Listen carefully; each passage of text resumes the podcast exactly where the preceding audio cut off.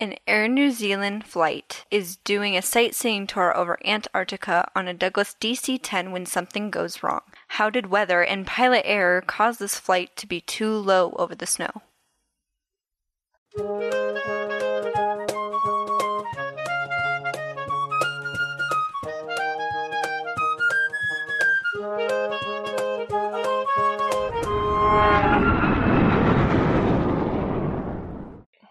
Welcome back to the Hard Landings podcast, everybody. I'm Nick. I'm Miranda. I'm Christy. And we have. Brendan. Thank you. You've been on here enough, you can introduce your damn self. no. Brendan's back. Hello, everyone. which means that this blooper reel is going to be fantastic. As they are when Brendan's I do my best. Thank you. with us. This is episode 51. It is. Which means next week Is a year. is a year, although it's kind of not. So it, it, it is time wise because we skipped an episode. that being said, what are we covering today, Nick?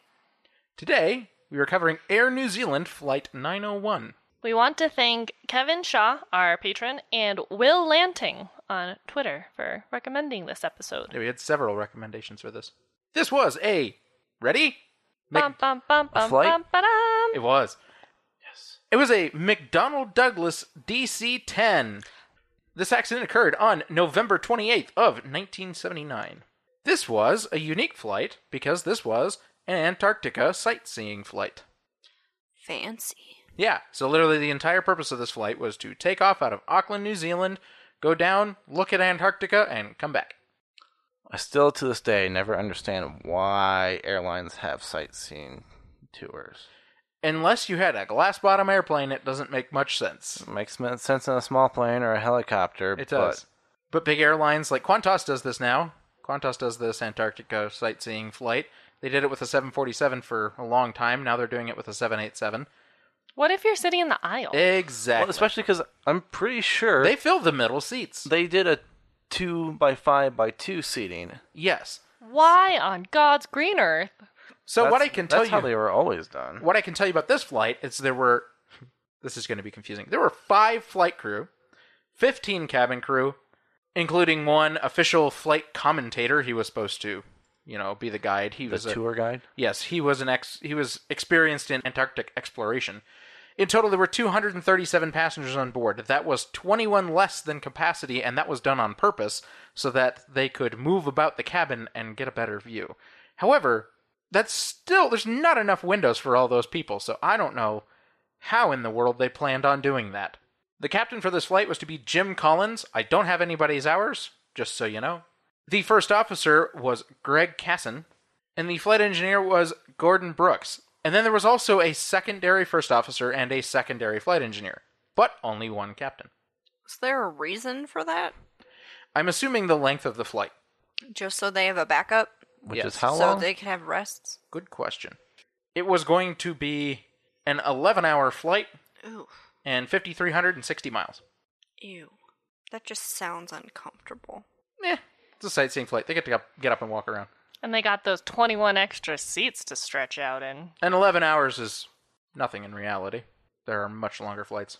Okay, I get a headache being on anything over two. That's because you So- fly on the wrong planes for that. Well, you know, Take some drugs. t- takes When you fly over the ocean and you get food and blankets and pillows and entertainment, it's way better.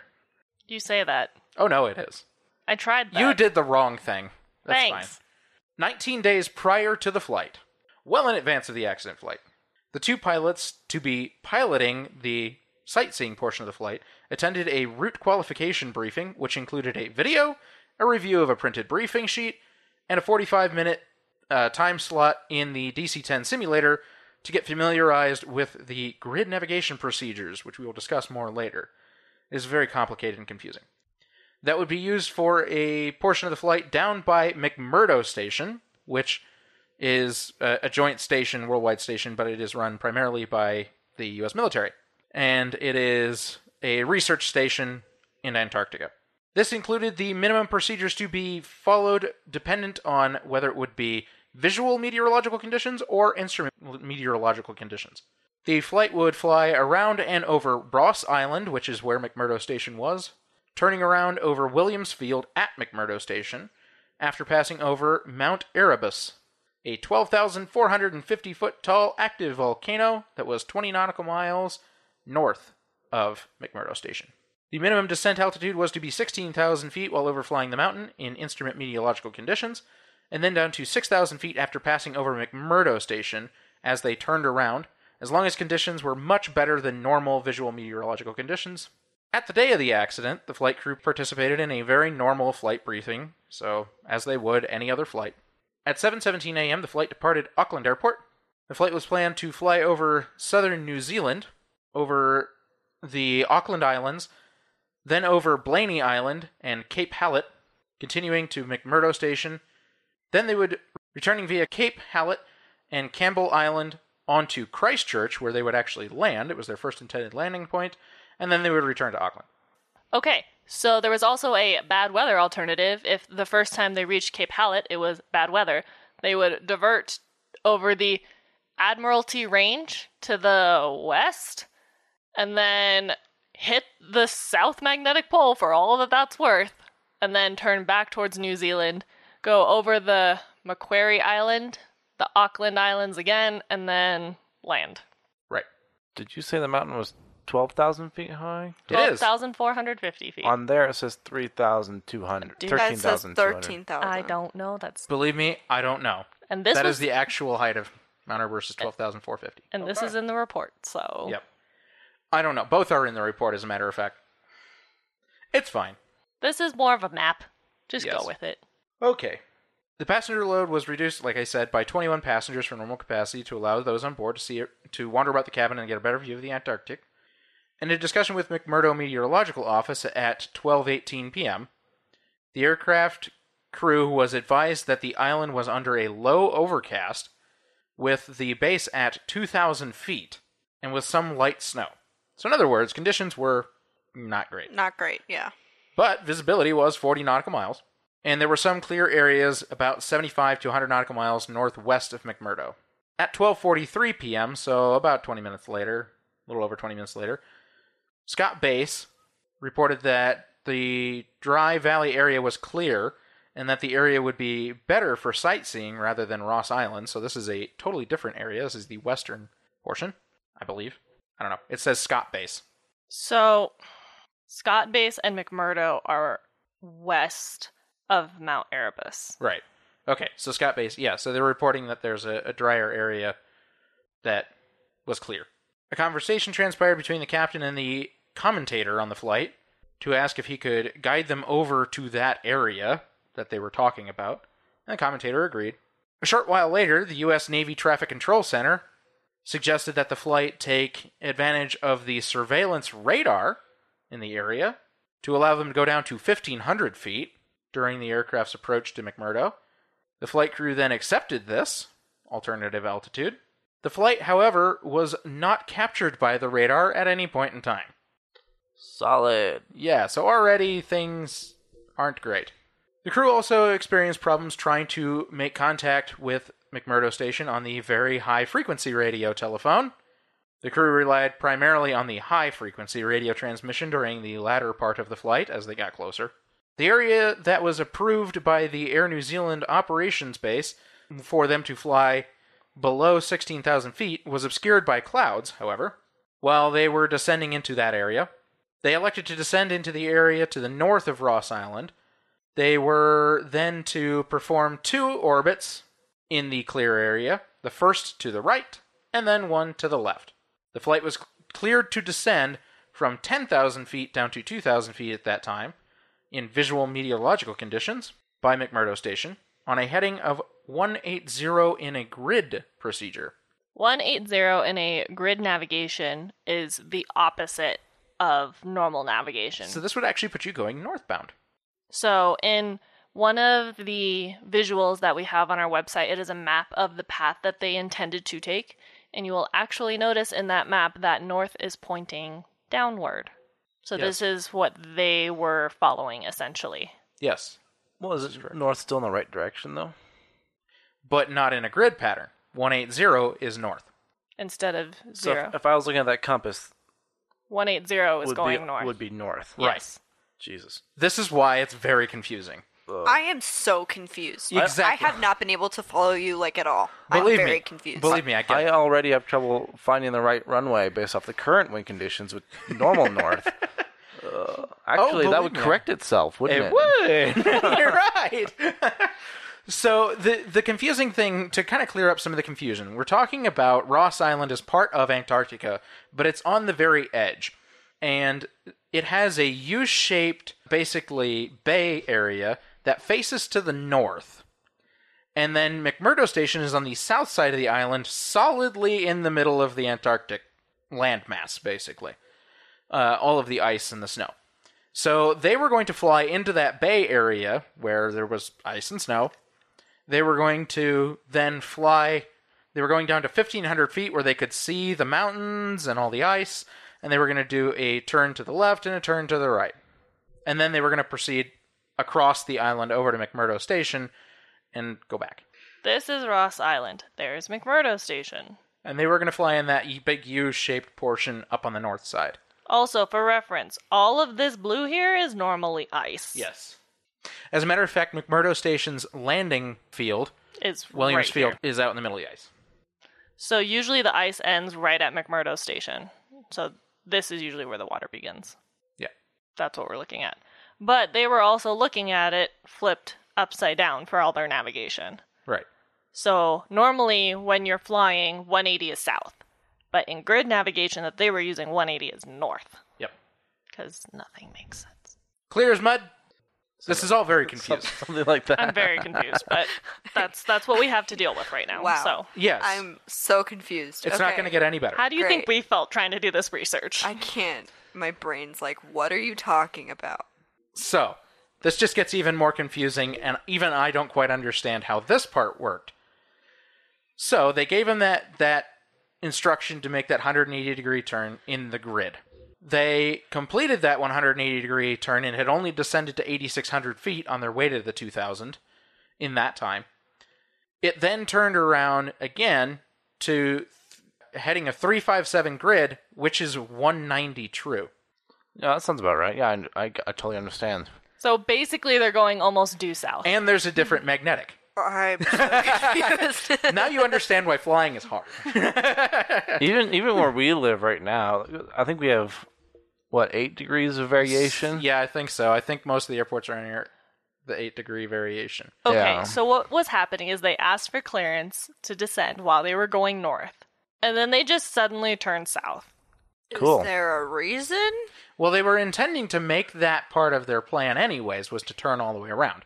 And But at, they did so. at this point, Isn't that the wrong place to turn though? Weren't they supposed to go all the way down and turn around?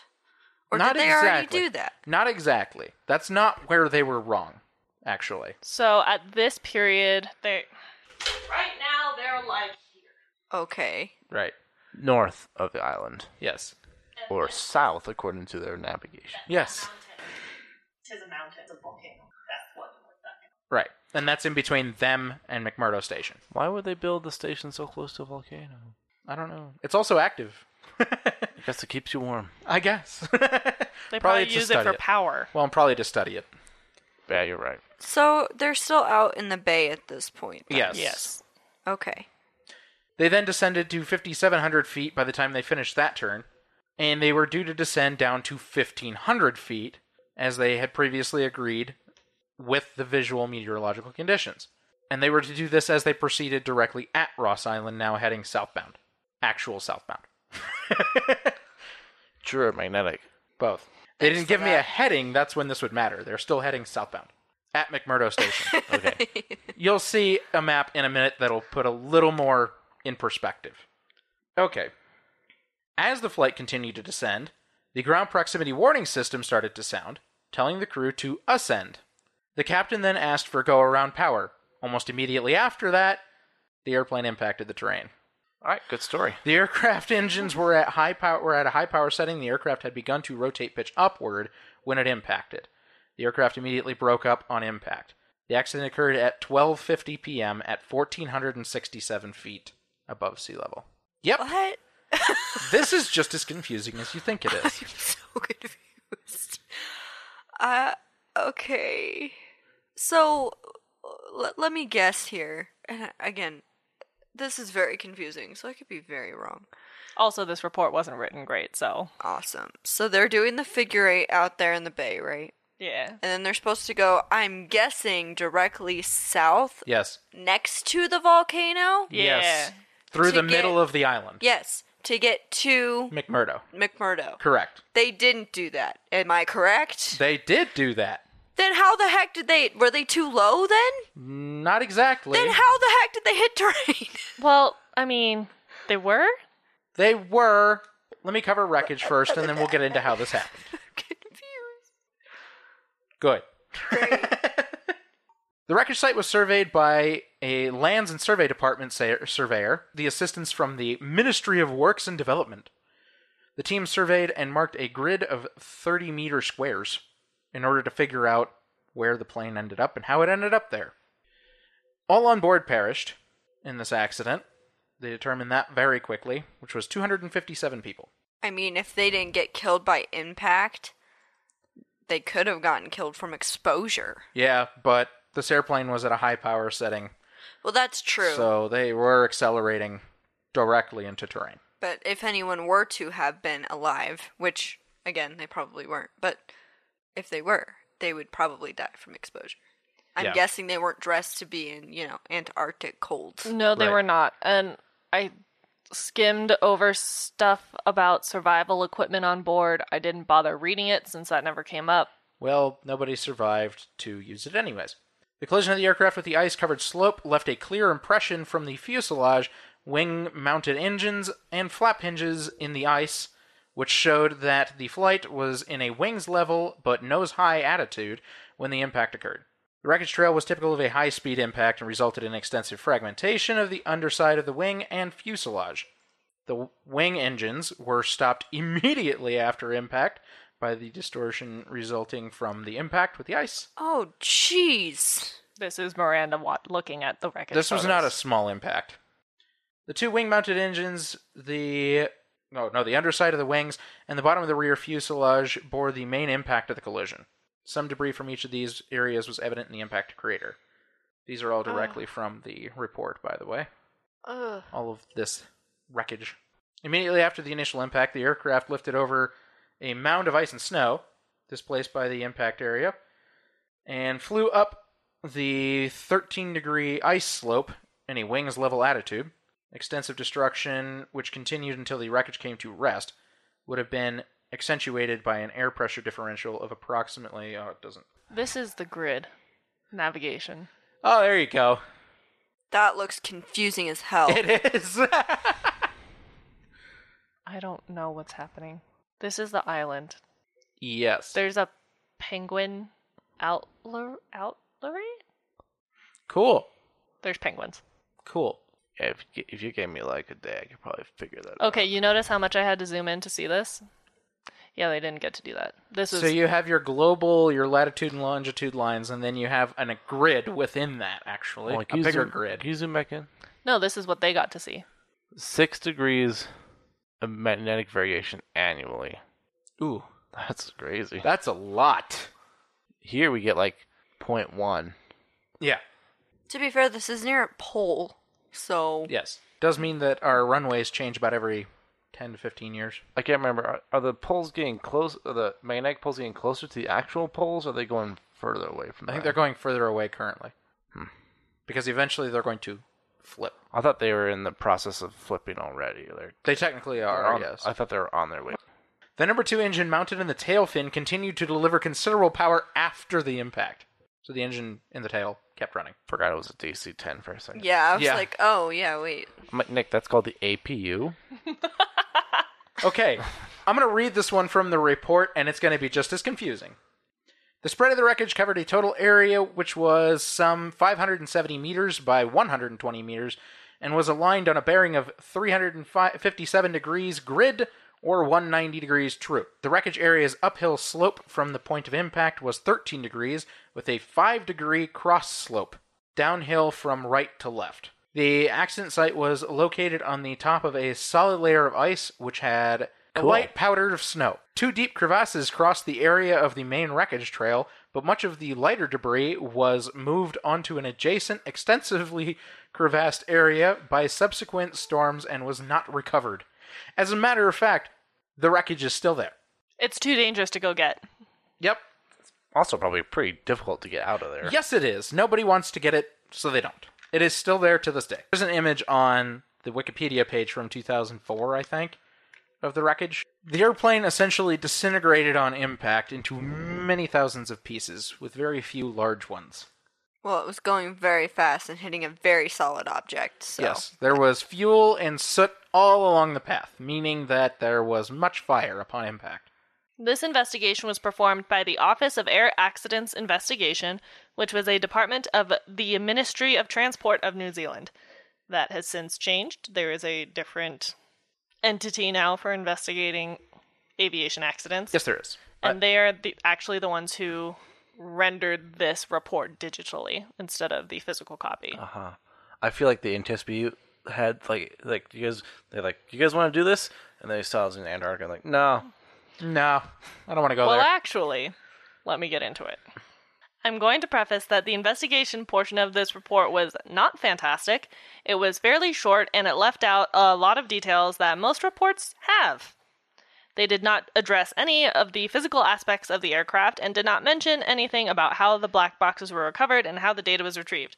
So, based on clues littered through the report, I would say the boxes were definitely recovered and they were sent to the NTSB in Wa- Washington for analysis.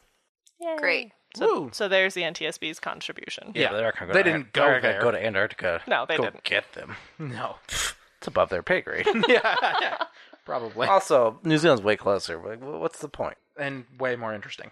In any case. They already had the military there. They were like, you pick it up and bring it to us. It's fine. But the bulk of the analysis section occurred outside of the cockpit weeks earlier.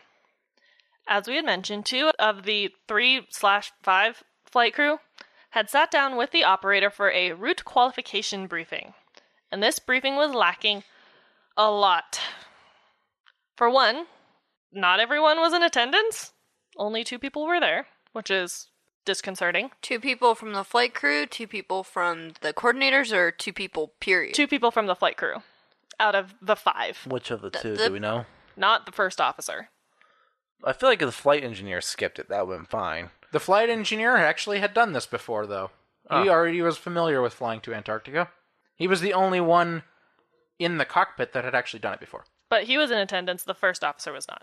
That's Suspicious? yeah, a little bit. Like you're the one who has to go down there and fly the plane.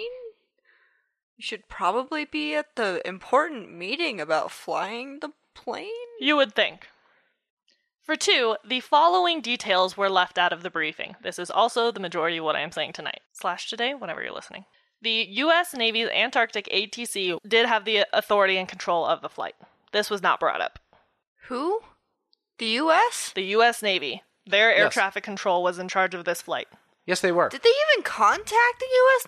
Navy? They at all? did. Oh, yeah. The, air tra- the U.S. Navy was very much in contact with them. yeah because they were trying to get on that radar Yeah, they were trying to get on the radar with the U.S. Navy, and the U.S. Oh, Navy never picked them up. I thought that was the No, they were also in contact with McMurdo Station. yeah. That's I thought they were talking to McMurdo, not they were talking. the U.S. Navy. They were talking to both. that did not know that. That Yeah, they were trying. straight over my head. they were trying to talk to both. The Navy was trying to be helpful, and ultimately, what they were helpful with was the recovery of the airplane. They were the ones that went to go find the wreckage, and they were the ones that did find it. And also, they were a big portion of uh, determining that the airplane was long overdue in its reporting points. Yep.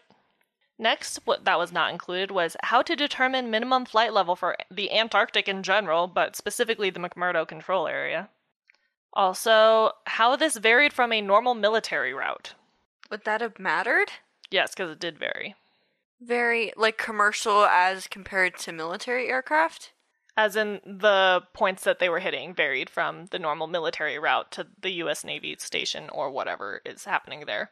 Next, they did not include topographical maps of usable size. Oh yeah, that's not good. small scale maps were issued on the day of the flight. There was a 1 to 5 million scale and a 1 to 3 million scale, and they did have a 1 to 1 million scale of Ross Island, but that's still not that detailed. They did not discuss what whiteout conditions are, or how they occur, Yep. which seems pertinent for an Antarctic flight. Especially when you find out why. Also, not discussed was procedure for landing on the local ice runway or skiways in case of an emergency. Oh, that's nice. They did not indicate the relationship of their flight to the volcano and that they were supposed to pass almost directly over it. Wait, they were supposed to go over the volcano? Yep. Oh. They were, yeah. They weren't un- supposed to be anywhere near that low for the sightseeing initially. and they just didn't talk about that. This is related to the instrument meteorological conditions and visual meteorological conditions. It was under, in theory, visual meteorological conditions, but with the cloud bases as low as they were, they were supposed to be following the instrument rules per their flight track with Air New Zealand. Correct. Continuing. The computer flight plan at the briefing had been erroneous for 14 months. It showed the destination of McMurdo as 2 degrees and 10 minutes of longitude west of the actual intended point. Two minutes is actually pretty far. That's really far, especially when 2 you're talking. degrees. es- well, okay, especially Oh, when yeah, you're so, talking yeah. about that close to a pole. That distance is A lot. So they didn't have the correct location? It was corrected the day before the flight, I guess that's good. but they weren't briefed on Right. the correct location. right. They also did not discuss whiteout emergency landing area for ski equipped aircraft lo- that was located grid northwest of and adjacent to Williams Field with a landing procedure and talk down being available from the precision approach radar controller. That was all verbatim. That's how well this reads. But it also did not mention that the US Navy did not have the precision approach radar available. They also were only to use this landing area in an emergency for crash landing or if the wheels were up because they were a wheeled aircraft. This landing strip of ice was really only intended if the plane was ski equipped. So their in case of emergency options weren't great. There weren't any.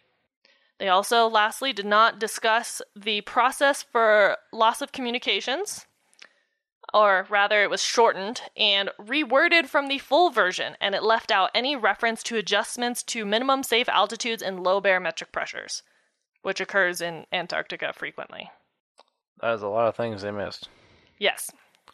Also, ATC was not briefed on any of their briefing information.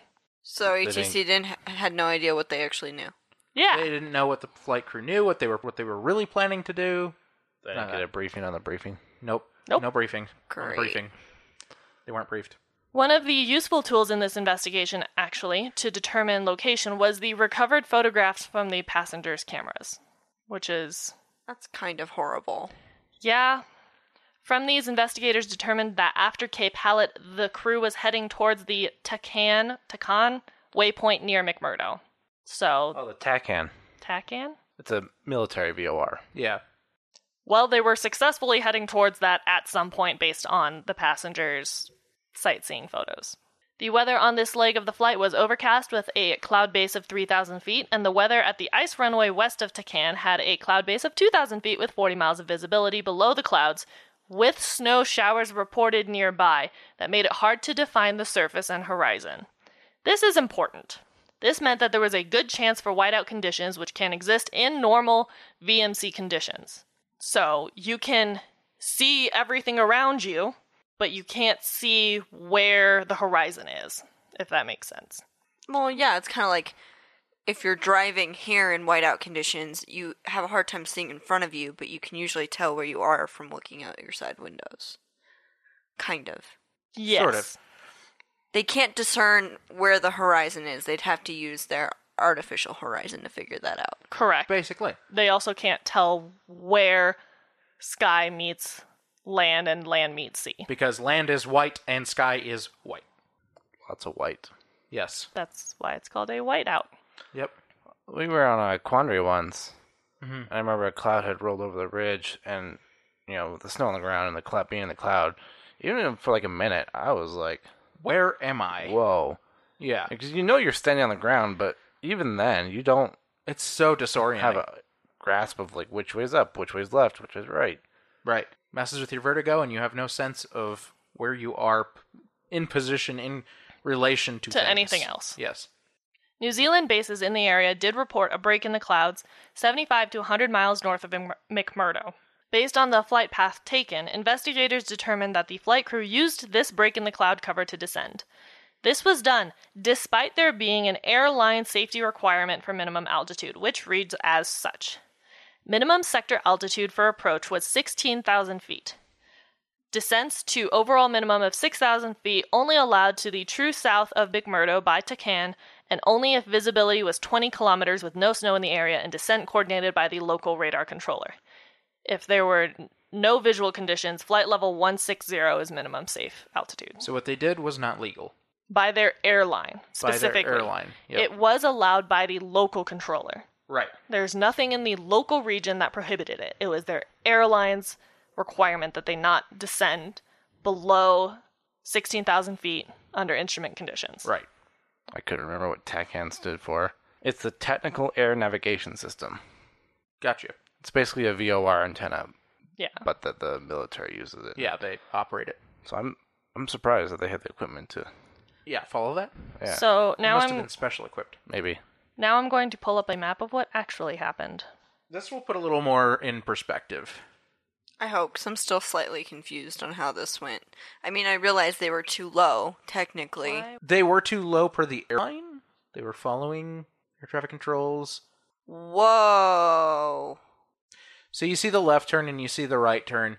Then they were to fly through the middle of the island and over to McMurdo. But they couldn't see where land began. They had no idea that they were flying right where they were over the island. And then looking we at- have another photo that shows where they thought they were. So they continuously descended as they did their two loops. So they wanted to be further to to our perspective, the left of the So island. they wanted to be further west. They thought they were further west, rather. Right. Because if they had been thir- further west, they actually probably would have made it over the island. So the flight requested clearance to descend from 10,000 to 2,000 feet on a heading of 180 grid, which in this case, using their grid navigation, means north. They also asked to proceed on this altitude to McMurdo VMC, or visually.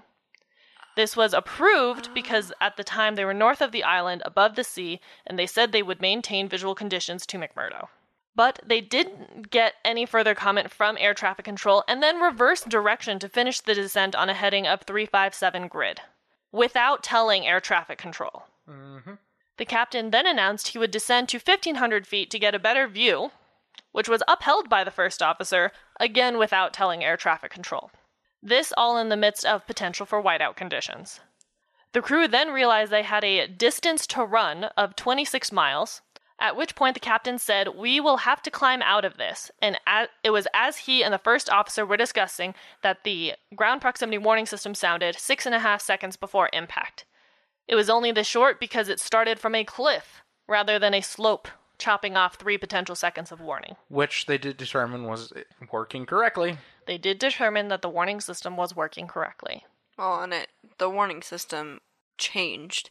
Yes. It it became more advanced. this was not the enhanced This was the GPWS. the original GPWS, which didn't look ahead far enough to know that there was a cliff there. Um, I still have a question. So you pulled up a thing that you said it shows both, but I'm confused. Were they supposed to be? They were To- so essentially standby.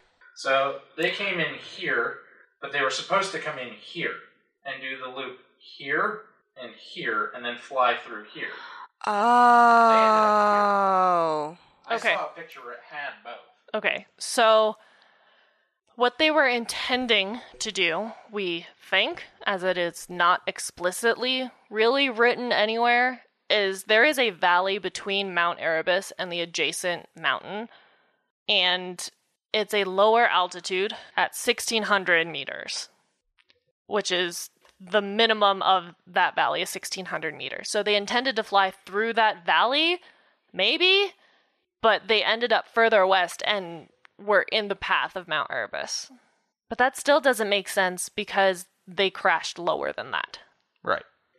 What I don't know, because there's another one too that I saw that had them outside of the island. Well, that's all the other pictures we saw. Well, yeah, and that's I think that was the intended track by the airline for low altitude was they were supposed to be west of the island. I mean, there's probably some speculation because the report is not very clear. Yeah. Yeah, clearly Then- this report is not great.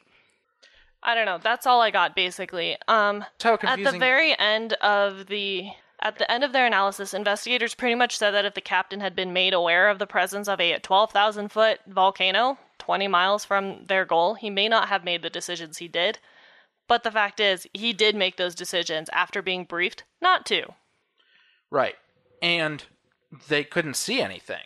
That's just what blows my mind is they got down there and they still couldn't see anything. I wouldn't have even risked it if you got down to 3,000 feet, honestly. Well, and they weren't supposed to descend past 16,000 feet if Right, they didn't have visuals. right. That's the long and the short of it. So this is very confusing and there's a few reasons why. We'll do the the findings and recommendations after our break, but there's actually two inquiries into what happened. There's the official report, and then there was a totally separate one done because they believed that the New Zealand inquiry that was made was not done well, and they didn't. They were short-staffed, and they didn't have the, everything needed to complete the report correctly. So this was so confusing that it led to that.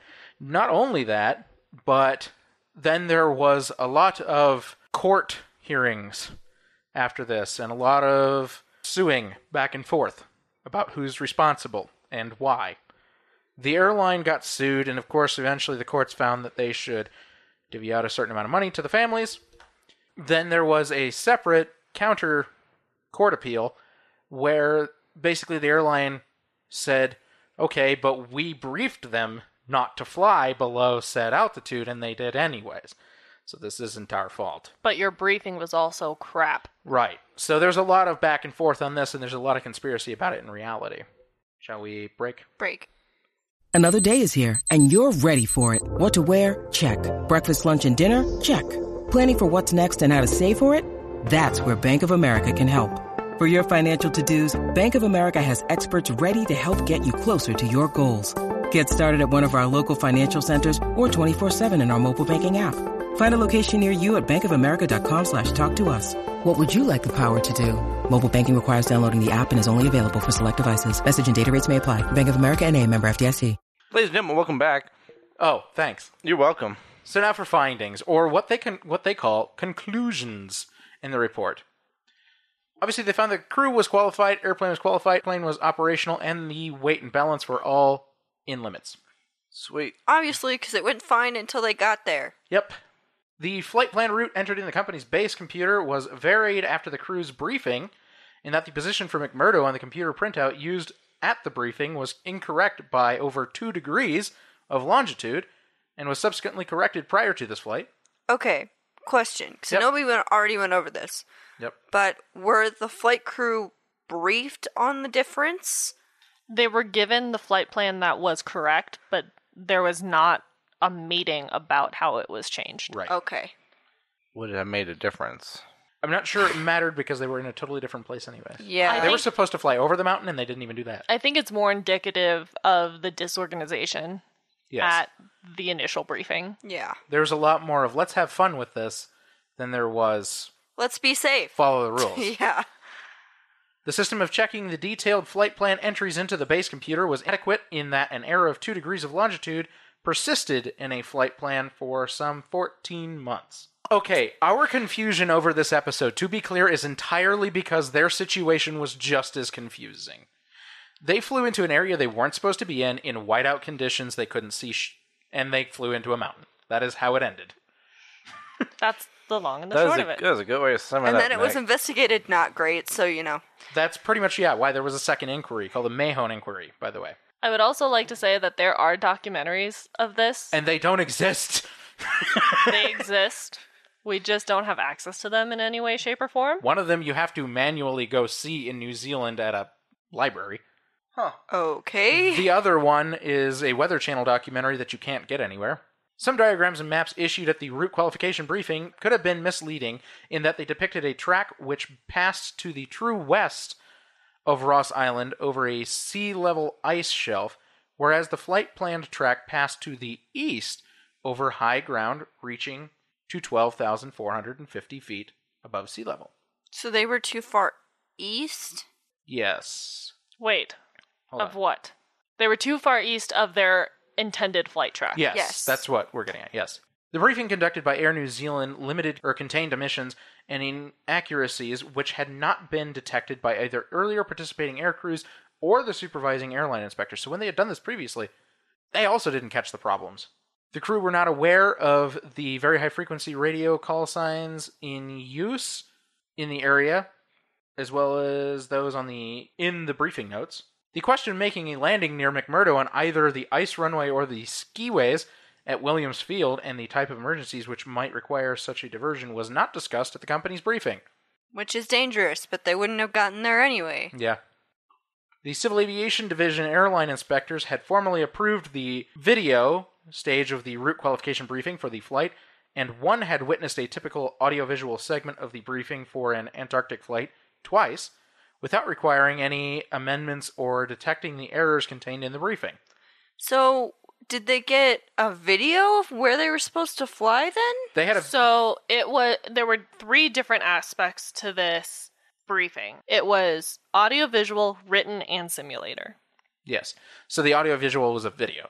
It was Slideshow. slideshow, yes. So, was it like things to look for then? Because that would make sense. Yeah, it's a general briefing of what to look for, where you're going, altitudes, those kinds of things. Like i- it's it's an overall briefing of this special flight on its own. Okay. It, it then Tells them what to expect. I guess, well, only two people went to that, but it surprises me that they would go so low if they had this briefing of these visuals and they couldn't see anything. so- Well, and that's what they said, right? Because in this one that I just read off, they said that some of the Civil Aviation Division airline inspectors had watched this video and didn't catch that there were a lot of inaccuracies in this video. yeah, that's a boo boo. and didn't report it. The operator departed from the stated undertaking to carry two captains on each flight and substituted an additional first officer in lieu of the second captain. So they were supposed to have two captains, but instead had two first officers. Yep. Hmm.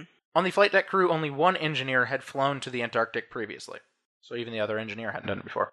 The crew were not monitoring their actual position in relation to the topography adequately, even though a continuous readout of the aircraft's latitude and longitude and distance to run to the next waypoint was continuously available to them from the AINS. Basically, saying they just weren't even paying attention to the instruments, Eh. using those to their advantage. And it wasn't until the captain saw that there was 26 miles left until their next point that he was like, you know, maybe we should climb soon. They were a little close, and then immediately after, they got a ground proximity warning Huh. system and impacted the terrain. Well, then. This whole thing was A disaster. A dumpster fire? yeah. yeah. This That's is a what it 2020 sounds like. episode. Except a dumpster fire is more understandable. Dumpster fire is probably more entertaining to watch. This just would have been scary. and cold. Yeah. And white. Yeah. yeah. Snowy. I, I think it's really hard to put in perspective the kind of disorientation that you would experience by not being able to see the difference between the land and the sky in front of you. Yes. See, that's why I'm afraid to go fly at night, especially like Oh, a, me too. like a cross country flight over the eastern Colorado. Because the terrain actually varies a lot. Uh, and then there's no lights, so the Right. ground's dark. The sky is dark. Right. I mean, if the moon's out, you'd probably be all right. But on a clear night, Yeah. You can't see much. Well, um, imagine doing it in winter when it's white on the ground and white all around you and exactly. Yeah, this happens. This actually does still happen in even in the United States. If it does snow and then you've got white sky, actually if you're out in the middle of nowhere and you've got flat white, this has happened before actually to GA airplanes. They just fly themselves into a hill because they can't differentiate between the hill and the sky. that's what the uh, bold method guys are doing. Is saying because the one dude taught at North Dakota for a while. Yeah. and he was saying that it was always a problem. Yeah, yeah, it is. It's spooky, honestly. The crew did not observe the transition level in use in the McMurdo Air Traffic Control Area for resetting the aircraft's altimeters, and this procedure was not published in either the briefing notes or the U.S. Department of Defense documents, which were made available to the crew. The procedure used was that prescribed in U.S. Federal Aviation Regulation 91.81, which required the QNH to be set basically at flight level 180 during descent. This is why they descended to 1467 rather than 1500 feet. Makes sense. oh yeah, I forgot to mention that. Yeah. So ultimately, if they had decided to, send, to descend much lower, they probably would have just hit water. before they ever made it to the the Which land. could be just as catastrophic. But basically, because of that pressure thing too, there is a good chance that they probably would have hit the hill somewhere along the way, even if they had gone where they intended. They did, however, correct it. The captain's altimeter was not set to the correct QNH until the aircraft reached 3,500 feet. The captain, That's nice. yeah, the captain initiated a descent to an altitude below both the instrument meteorological conditions of 16,000 feet and the visual meteorological condition of 6,000 feet minimum for the area in a cloud-free area, but in contravention of the operator's briefing and outside the sector approved for the descent to 6,000 feet by the DCA and the company. The co-pilot was devoting a significant proportion of his time in an effort to establish very high-frequency contact with McMurdo ground station and did not monitor the decisions of the pilot in command adequately, and that he did not offer any criticism of his intention to descend below the minimum safe altitude in contravention of company con- restrictions and in good airmanship. So he had poor crew resource management. Yes, this was a breakdown of crew resource management because the they're actually blaming the co-pilot for Because- spending too much time trying to get the radio yeah, to work. he wasn't focusing on the cat what the captain was doing. Right. He wasn't challenging the cockpit or challenging the, the captain, asking him What? Why are you doing that? Right. we can't see anything. Right. The descent was intentionally continued below the visual meteorological conditions limit specified by the CAD and the Air New Zealand Limited of 6,000 feet to an indicated 1,500 feet. The crew were distracted but not preoccupied by their failure to raise the ice tower or any local ground station on VHF. The failure of the DME to lock onto the TACAN and the lack of any identification of the aircraft on radar. Yes. Translation? What's E? DME? It's the um. Distance measuring equipment. Okay. yeah. That tells you how far away you are from the vor- uh, TACAN. It's a very old It's- form of navigation as well. It's the same that we talked about with the Korean Air flight, Mm-hmm. the DME, and the the. It's different. It's the same thing, but the TACAN is the military version of, Of the V- VOR. VOR, yeah. Yes, you can also be a certain DME from something. That's a, it's a very old form of navigation. The company deleted an earlier requirement of visual meteorological condition descents to be monitored by radar and substituted the alternative procedure of contacting the radar controller for coordination of the descent. That probably would have been helpful information. You know, maybe. The failure of the aircraft systems to establish satisfactory VHF contactor to lock on to the McMurdo TACAN was probably due to the aircraft's low altitude in conjunction with significant high ground between the aircraft and the ground equipment. So they had a volcano in the way? Yep. The flight engineers endeavored to monitor the progress of the flight and express their dissatisfaction with the descent toward a cloud covered area. So the flight engineers weren't happy about it. No. I would also like to say that the captain was some kind of licensed navigator. What? Yeah. So just putting that out there. That was written somewhere that I read. Although the route selected by Air New Zealand for the approach to McMurdo crossed almost directly over a 12,450 foot active volcano, just 20 miles from destination, in preference to the normal approach path of military aircraft, which was across the sea level ice shelf, the Air New Zealand route was safe provided the crew observed the minimum altitude stipulated for the flight and no extraordinary activity occurred in the volcano. So, we In other words, if they flew over it and it erupted, they were screwed. So basically, they would have been fine if, if they just followed their minimums and the volcano didn't erupt. Which it did which not. is yeah, which is also, honestly a lot Yeah. more luck than anything if they had. That's great, but also you shouldn't fly over an active volcano. Just a thought. Let's go see Antarctica. Here's Let's a volcano. Get blast out of the sky. Guys, it's really hot.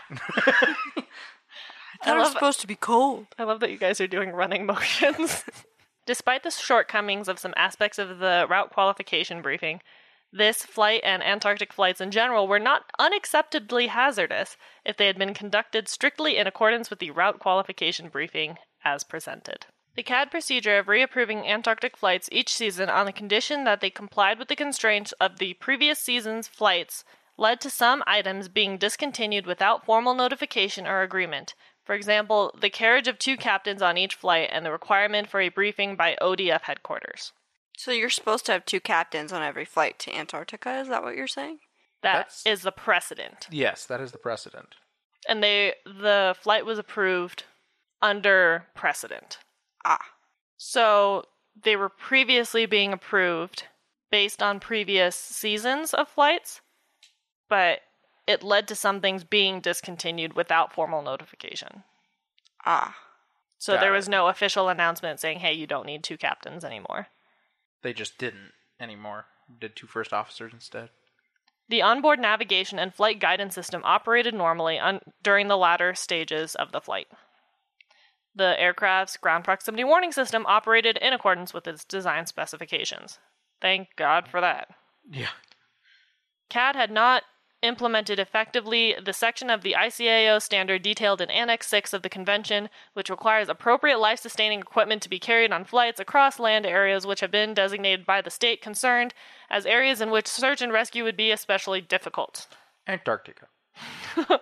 of all places. Although the commander of the U.S. Navy Antarctic Support Force stated that limited SAR capability existed over land and very little over water, this may not constitute designation of the area as being especially difficult for search and rescue activities by the state concerned. I mean, fortunately, they were on literally like the only populated island in Yeah. Antarctica, and also there were like Navy and Air Force and stuff nearby. It wasn't impossible for them to get to. They were Nope. pretty used to going there. Although some notes on Antarctic survival were given to the chief purser, or I'm assuming chief flight attendant, immediately before this flight, no additional life sustaining equipment was carried or training given to the crew members to facilitate survival following an emergency landing on the ice or in the polar wat- waters of the Antarctic. Didn't matter, anyways. That still would have sucked. Oh, Yeah. it would have sucked. Y'all have died. I mean, this is a problem. They bring it up because you crashed there, let's say, and it hadn't been as bad. Most of you survive. You have to try to survive until search and rescue get there, and they don't even know how. Yeah. Or where nope. at that right. point. Right. Also, and we've talked about this before, but you should always dress for the place you're going to, not the place you left from. Yeah. Because you don't know if something's going to happen. Except and they you're were- going to have to get To off be the fair, plane. they weren't really They were stopping there. They were going to New Zealand. True, but if something were to happen, Yes. and you s- were to say crash somewhere, and you not dress for the Antarctic, you gonna die of exposure. I mean, I'd hope We- you didn't come in shorts and flip flops. We've also done the opposite, where we flew to Florida from Colorado in November. So we were all bundled up. yes, but it's that better it was- to be overly dressed than underly dressed. Facts. Neither the passengers nor the crew were expecting the collision and all received fatal injuries on impact with the ice, Yep. Yeah. which meant that maybe some people were standing. Ooh. Yeah. This is true because would they make were all sense. moving about. This was the Yeah. Oh, sightseeing portion of their flight, and unfortunately, most of them probably were out of their seats. The search and rescue organization was mobilized and coordinated in a competent manner despite the difficult environment, and the aircraft was located as soon as practicable, 11 hours after the collision. Hey, considering it was in the Antarctic and they had no idea where they were, that's pretty fast. It's pretty fast. We've Less than heard- twenty four hours. we have heard of some that take a lot longer. Yeah, I mean, you know, I, My own- considering Con- everything. uh, considering everything. My only thing is, there was probably a giant smoke cloud. it was a whiteout, so maybe they couldn't see the smoke cloud. True. Don't know. Don't know. Couldn't say. The aircraft was not fitted with a self activated emergency Transmitter? L, let's see, a locator transmitter, Ha. That but such equipment is not at present required. that has changed. Good We've- news, yeah, guys. we've talked about that. ELTs E are required. ELTs are required for pretty much every aircraft. the aircraft CVR and FDR operated as intended and provided an excellent record for the investigators of this accident. The CVR, however, could be significantly improved as discussed in recommendation 8. Which we've also talked about how recorders have developed and adapted, and they are significantly better now. Yep, they are now Digital. digital. And at least do two hours of recording, but probably more. Some do up to 24 hours of recording. 25. 25 hours of recording. The aircraft's radar would have depicted the mountainous terrain ahead. So I don't know what happened there. Yeah, that's just all around messed up. Probable cause. Verbatim from the report, per usual. The probable cause of this accident was the decision of the captain to continue the flight at low level toward an area of poor surface and horizon definition when the crew was not certain of their position and the subsequent inability to, to, to detect the rising terrain which intercepted the aircraft's flight path. So they couldn't see and they flew in to an island. Yep. Da da. That's that. Or they have a section with two points called observations, which is kind of a weird one. I can actually read this one out. I only have two overlapping words in this whole thing. Although the accident would have been avoided if the aircraft had descended below safety height, it was not inevitable until the aircraft reached 1,500 feet above sea level on track to McMurdo and maintained a heading toward grid north. Had the aircraft been turned toward the true north, even at that late state, and either climbed to safety, altitude, or the crew pinpointed their position and headed towards lower terrain, the accident could still have been averted. This is not to say that such a maneuver is in any way condoned. The pilot probably assumed that he would be able to see any and all obstructions clearly with a 2,000 foot cloud base and 40 mile visibility below that cloud. It is not likely that the potential whiteout hazard indicated by the reports of horizon and the and surface definition was appreciated by the crew. Well, obviously. 'cause Basically, they, they just didn't care. they they obviously didn't appreciate it because they flew into a cliff. Yes.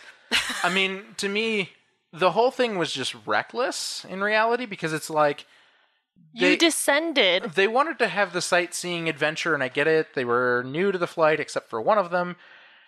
But still, I mean, You descended below safe altitudes for instrument conditions and visual conditions. yeah. Also, you know, when you got that 2,000 foot cloud base and 40 miles of visibility, you, you know, if you're flying around anywhere else in the world, you that would be okay. Yes. But when the ground is white And Yes. the sky is white. and, And they, it's they meet, snowing. Right. It's out of your training, even. I mean, yeah, there's- there'd be no way you could tell the difference between cloud and ground. Yeah. This was just reckless in my book, especially if you don't know the area. This is a special occasion, special flight. This is really just kind of a reckless thing. The operator claimed that, quote, the whole philosophy behind the Air New Zealand Antarctic flights was for crews to avoid a whiteout situation, which is particular significance in landing context not contemplated as part of the Air New Zealand operation by here, remaining strictly VMC throughout the sightseeing part of the flight, end quote. It is emphasized that the absence of snow showers and visibility in excess of 20 kilometers would not preclude the possibility of whiteout conditions occurring and affecting the crew's judgment of terrain clearance at any altitude. Brilliant. It's just, uh, yeah. It's kind of them saying, for recommendations, the first recommendation, the question of the necessity for the carriage of polar survival equipment be resolved before any further Antarctic flights are authorized. And Air New Zealand doesn't do them anymore, so that kind of fixed the problem. I hope Qantas uh, carries polar survival I'm equipment. sure they do. Qantas thinks things out a lot more than most airlines do. They have probably overthought this till no end. Quite frankly, Qantas probably has. The airplanes are probably outfitted with skis for crying out loud. I mean, that's not a terrible idea No, given the the, Air- circumstances. The Air Force does it with C 130s. The route qualification briefing for Antarctic flights be reviewed to ensure it is comprehensive and current. Just change the briefing completely, basically. Fly the route, see the stuff, make the briefing. They recommended no further flight to, to the Antarctic be approved by the CAD until the operator's route qualification briefing has been reviewed. Makes sense. Yep. They recommended the co pilots, flight engineers, and the official commentators attend the route qualification briefings in addition to the pilot in command.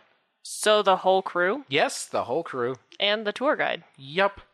Which Okay. makes sense because everyone should be informed. So if something goes wrong, They recommended briefing officers be familiar with the details of all routes for which they have the responsibility of providing operational briefing for flight crews and dispatch, Dispatch. office officers attend. Mm. attend the initial briefing for each season's flights. So I'm assuming that the 19 days beforehand is because they did like a general briefing for many of the people that were probably going to be doing these flights. It didn't say. That makes sense. Just Yes. kind of you know waste less time. Right, train them all at once. That's why they did it so far in advance. They recommended all entries into any operator's computer which stores flight plan information be independently checked immediately after they have been entered into the computer. Nah, really. So you don't put a location two degrees west of where it should be. Yeah, exactly. They recommended the operator discuss what emergency situations could involve an attempt to land at McMurdo Williams Field and how the approach for such a landing should be made together with a full and up to date brief on the airfield locations, approach aids, Antarctic phenomena, and cabin crew's instructions to passengers. So just making sure the briefings are detailed enough to include those things. Yes. They In case of an emergency, do this. Yes. They recommend a consideration be given to a requirement for all long range air transport aircraft flying over areas where search and rescue is unduly difficult be fitted with an inertia switch operated ELT fitted in the empennage.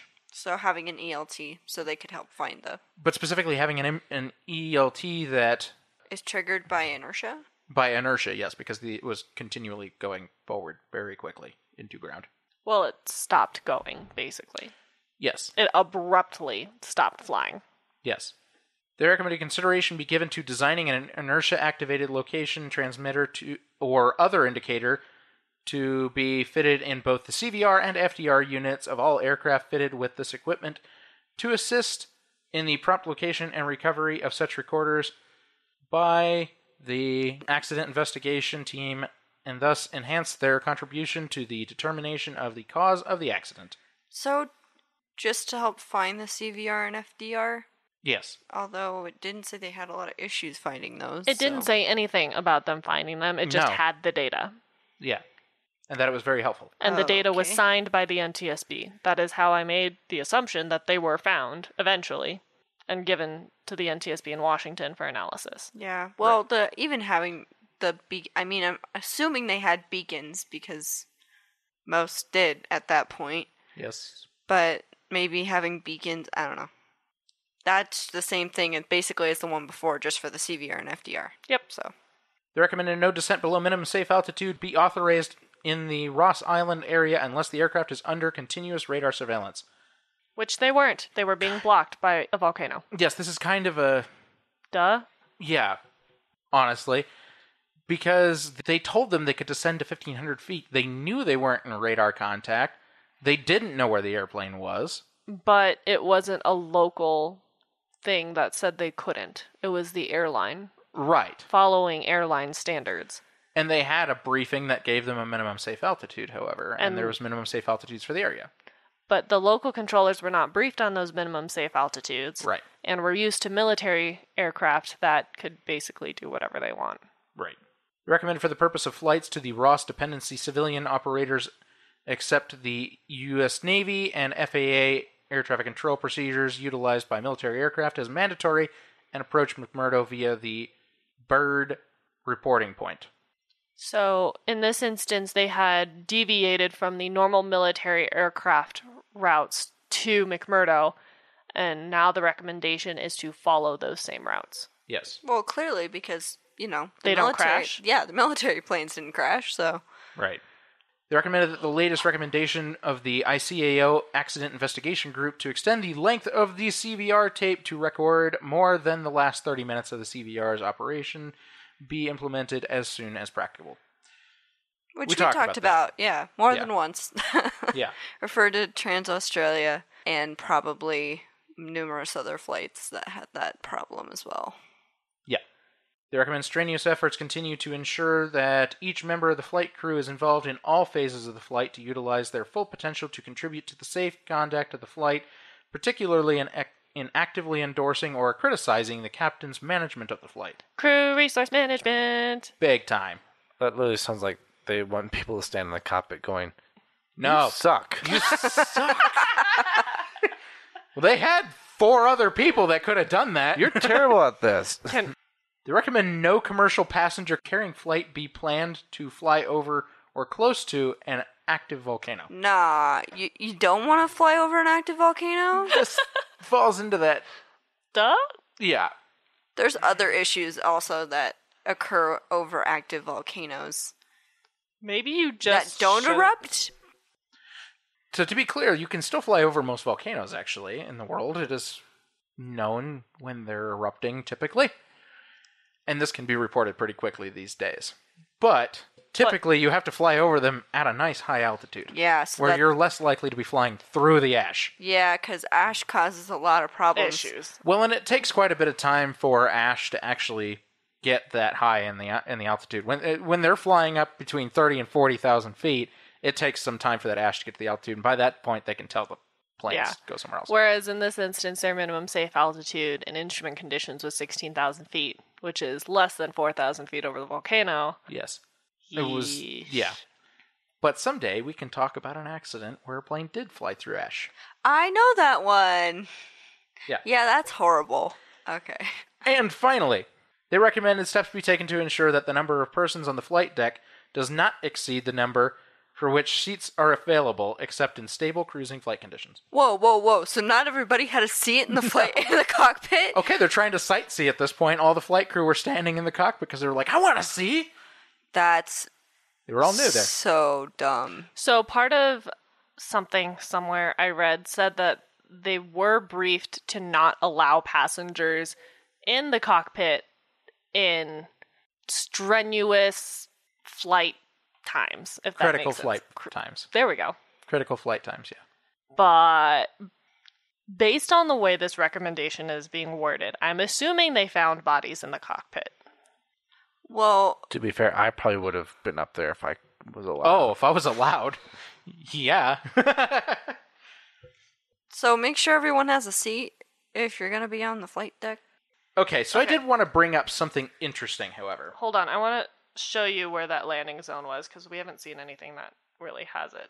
This is their ski landing area. hmm This is a McMurdo ice shelf. There is an ice runway right there.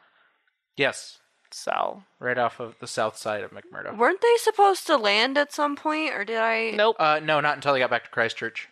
They were going to drop off 50 passengers in Christchurch, and then they were going to continue back to Auckland. That was the first time they were going to land, so they were going to be airborne for the whole oh, 11 hours. here is previously where it said McMurdo was. Oh yeah, no, that's not. No, no. It's really far, Far away. off. And actually, honestly, if that's where it had been, they probably would have saved their life. Oh, probably. It's unfortunate. So the mountain, so the valley is between Mount Erebus and Mount Terra Nova. So this says ice shelf. This is all ice. Do you know the TACAN was located? It doesn't Uh, show it. right here, I'm Oh. assuming, because it says flight plan destination. Maybe, but I don't think you put that on ice. I don't know. I don't know. This is the bird point that they want it to follow now. Mm-hmm. So it's to come in through this waterway. area. You know, not over a volcano. Yeah. So I did want to bring up something interesting. There was supposed to be a very important passenger on this flight. That's another way to say VIP. Yes. In previous flights and in history, when they were setting up explorative and sightseeing flights like these, they used dignitaries and people who were known explorers to help them create these flights. One of them, who actually helped create this for Air New Zealand, was Sir Edmund Hillary. Wow. I know. I knew I you'd don't know recognize who that, that name. is. He was, in theory, and argued back and forth through history, the first person to summit Everest, Wow, the Sherpa. along with a Sherpa. Okay. Very long story. There's a lot of argue, a lot of argument about who actually summited first. It's definitely the first recorded one, so It was the first recorded one. Sir Edmund Hillary, Hillary was the first to summit Everest. He was supposed to be on this flight. He had to cancel and instead sent a very good friend of his, who was the commentator. He was Peter Mulgrew. That sucks. that does suck. Yeah. I mean, you could say it's fortunate that Sir Edmund Hillary wasn't on the flight, but it's unfortunate that he sent a great friend of his instead. Nick, go go on this flight. You're gonna die. No thanks. Well, you know you would die. I mean, no, but unless that was the point. Oh, dun dun dun. No. Conspiracy. Conspiracies. okay, well, that was Air New Zealand Flight 901. I do want to mention, since we haven't already, this was the deadliest accident in Antarctica's history. It was also in the top three in Air New Zealand's history. It is the deadliest disaster in New Zealand in peace times, and it is the third worst accident of the DC 10. Hmm. Yep. So that means we have more DC 10 crashes to talk about, which we know. We knew that. Should have a DC 10 month. Oh, Yes. dear. We, We have are. something similar to that in like March or February or something like that. So while you're here, we'll talk very briefly, but you and I are t- planning on starting a secondary podcast Yes, we are. about your flight training, which you Yes. have started. I have started. Congrats. I have now logged, as of today, five and a half hours. Sweet. I think I have 16.2 or 3, I think, Nice. in mine. So, yes, I would like to pick it up too, but I definitely am interested to talk to you about what you're learning in your flight training and such. So, I'm interested to talk to you too about what you have done so far in your Yes. flight training. and we will chit chat about this on a separate podcast. Name to come. We will give you more on that in the future. We'll come up with a good name for it. But in any case, it's just you know that's that's coming down the pipeline. And since he started his training, I thought it'd be an interesting thing now for him to actually talk about that too. And Yeah, well, he brought it up, but it's also like yeah. So I mean, we'll talk about like m- most specifically like what I did, and we can talk about what you did too. But what we, Yeah. you know, getting into training, what to do, what you do during training, different maneuvers, all, Yes. all that good stuff about getting your private pilot license. Yes, I think that has its, a lot of its own good aspects, and I think that honestly, this podcast is interesting too because you learn a lot of other things about aviation that you kind of keep in the back of your mind when you do go fly. There's all these other things that you've learned along the way that are very helpful. Yeah, exactly. Have you thought about that maybe somebody's listening to this podcast and then they'll be flying in an unsafe situation and think, hey, I remember this on that podcast. I shouldn't do this. And we save someone's life? Honestly, I hope we do. I And hope you've learned something by this time. It's been almost a year now. If you haven't figured out, Please do not take any of these episodes as actual flight training. okay? no, it is not actual Oh. flight training. no, if you're if if you are a passenger in an unsafe situation, depending on what that may be, you should know how to figure out your life Maybe. at this point. But also, as a pilot, don't fly into an island. I mean, these are just examples of things that have happened that are unsafe. We are by no means a training tool at all, but No. but we do try to be at least factual based on the report, so that you have this information. You hopefully have learned some things, anyways. Okay. Yes. So, thanks for listening as always. Remember to submit your, submit your spooky stories for October, the October No Listeners episode. We had a lot of fun recording the September one. We're really looking forward to the October, so make sure you submit your stories at heartlandingspodcast.com. Remember, you can always email us, message us, etc. We have a new thing on the website for your questions. So Yes. if you want to ask us any question, if it's about us, aviation, flying, how to podcast, etc., that's where you go to. There's a form you can fill out. It'll email us. We will answer them at the end of every episode, depending on how many we get. At least to start. Eventually, we might just compound that into one episode. So this is on your website, Yes. This is and is there a limit to how many you can submit? we will stop reading questions from you. I will start sending yours to junk mail. how, it does can it be anonymous? You have to put a name. Oh, okay. You can put a fake name, Yeah. but you have to put a name. Crap. You'll never know. What kind of can of worms did we just open? All right. So if you hear a bunch of weird questions, they're all from Brendan. Brace. So that's, I think, all the other stuff we wanted to talk about. Patreon, check out Patreon.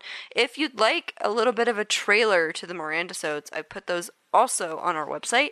You can go to the website, um, click on a Mirandasode, whichever one you want to know more about. There's little snippets of each episode up there. Not the full episode, because obviously you got to be patron to get the full episode. But if you'd like to see what I cover and all that stuff, that's also on the website. So we've been talking a lot. Uh, we're we're gonna post episode now, and have a great week. Stay safe, stay healthy, Wear a mask. and we will catch you next week. Keep your airspeed up. Please like and follow us on Facebook and Instagram at Hard Landings Podcast and on Twitter at Hard Landings Pod. Subscribe and leave a five star review on the platform you are using to listen. If you would like to see photos and sources for this episode, please visit us at heartlandingspodcast.com, where you can also leave us feedback and ask questions. This episode was researched and written by Nick and Christy. Our theme song was written by Miranda and performed by all three of us plus Leo. And our logo is by Naomi from Not a Monster, Not a Boogeyman. Thanks for listening. Catch you next time.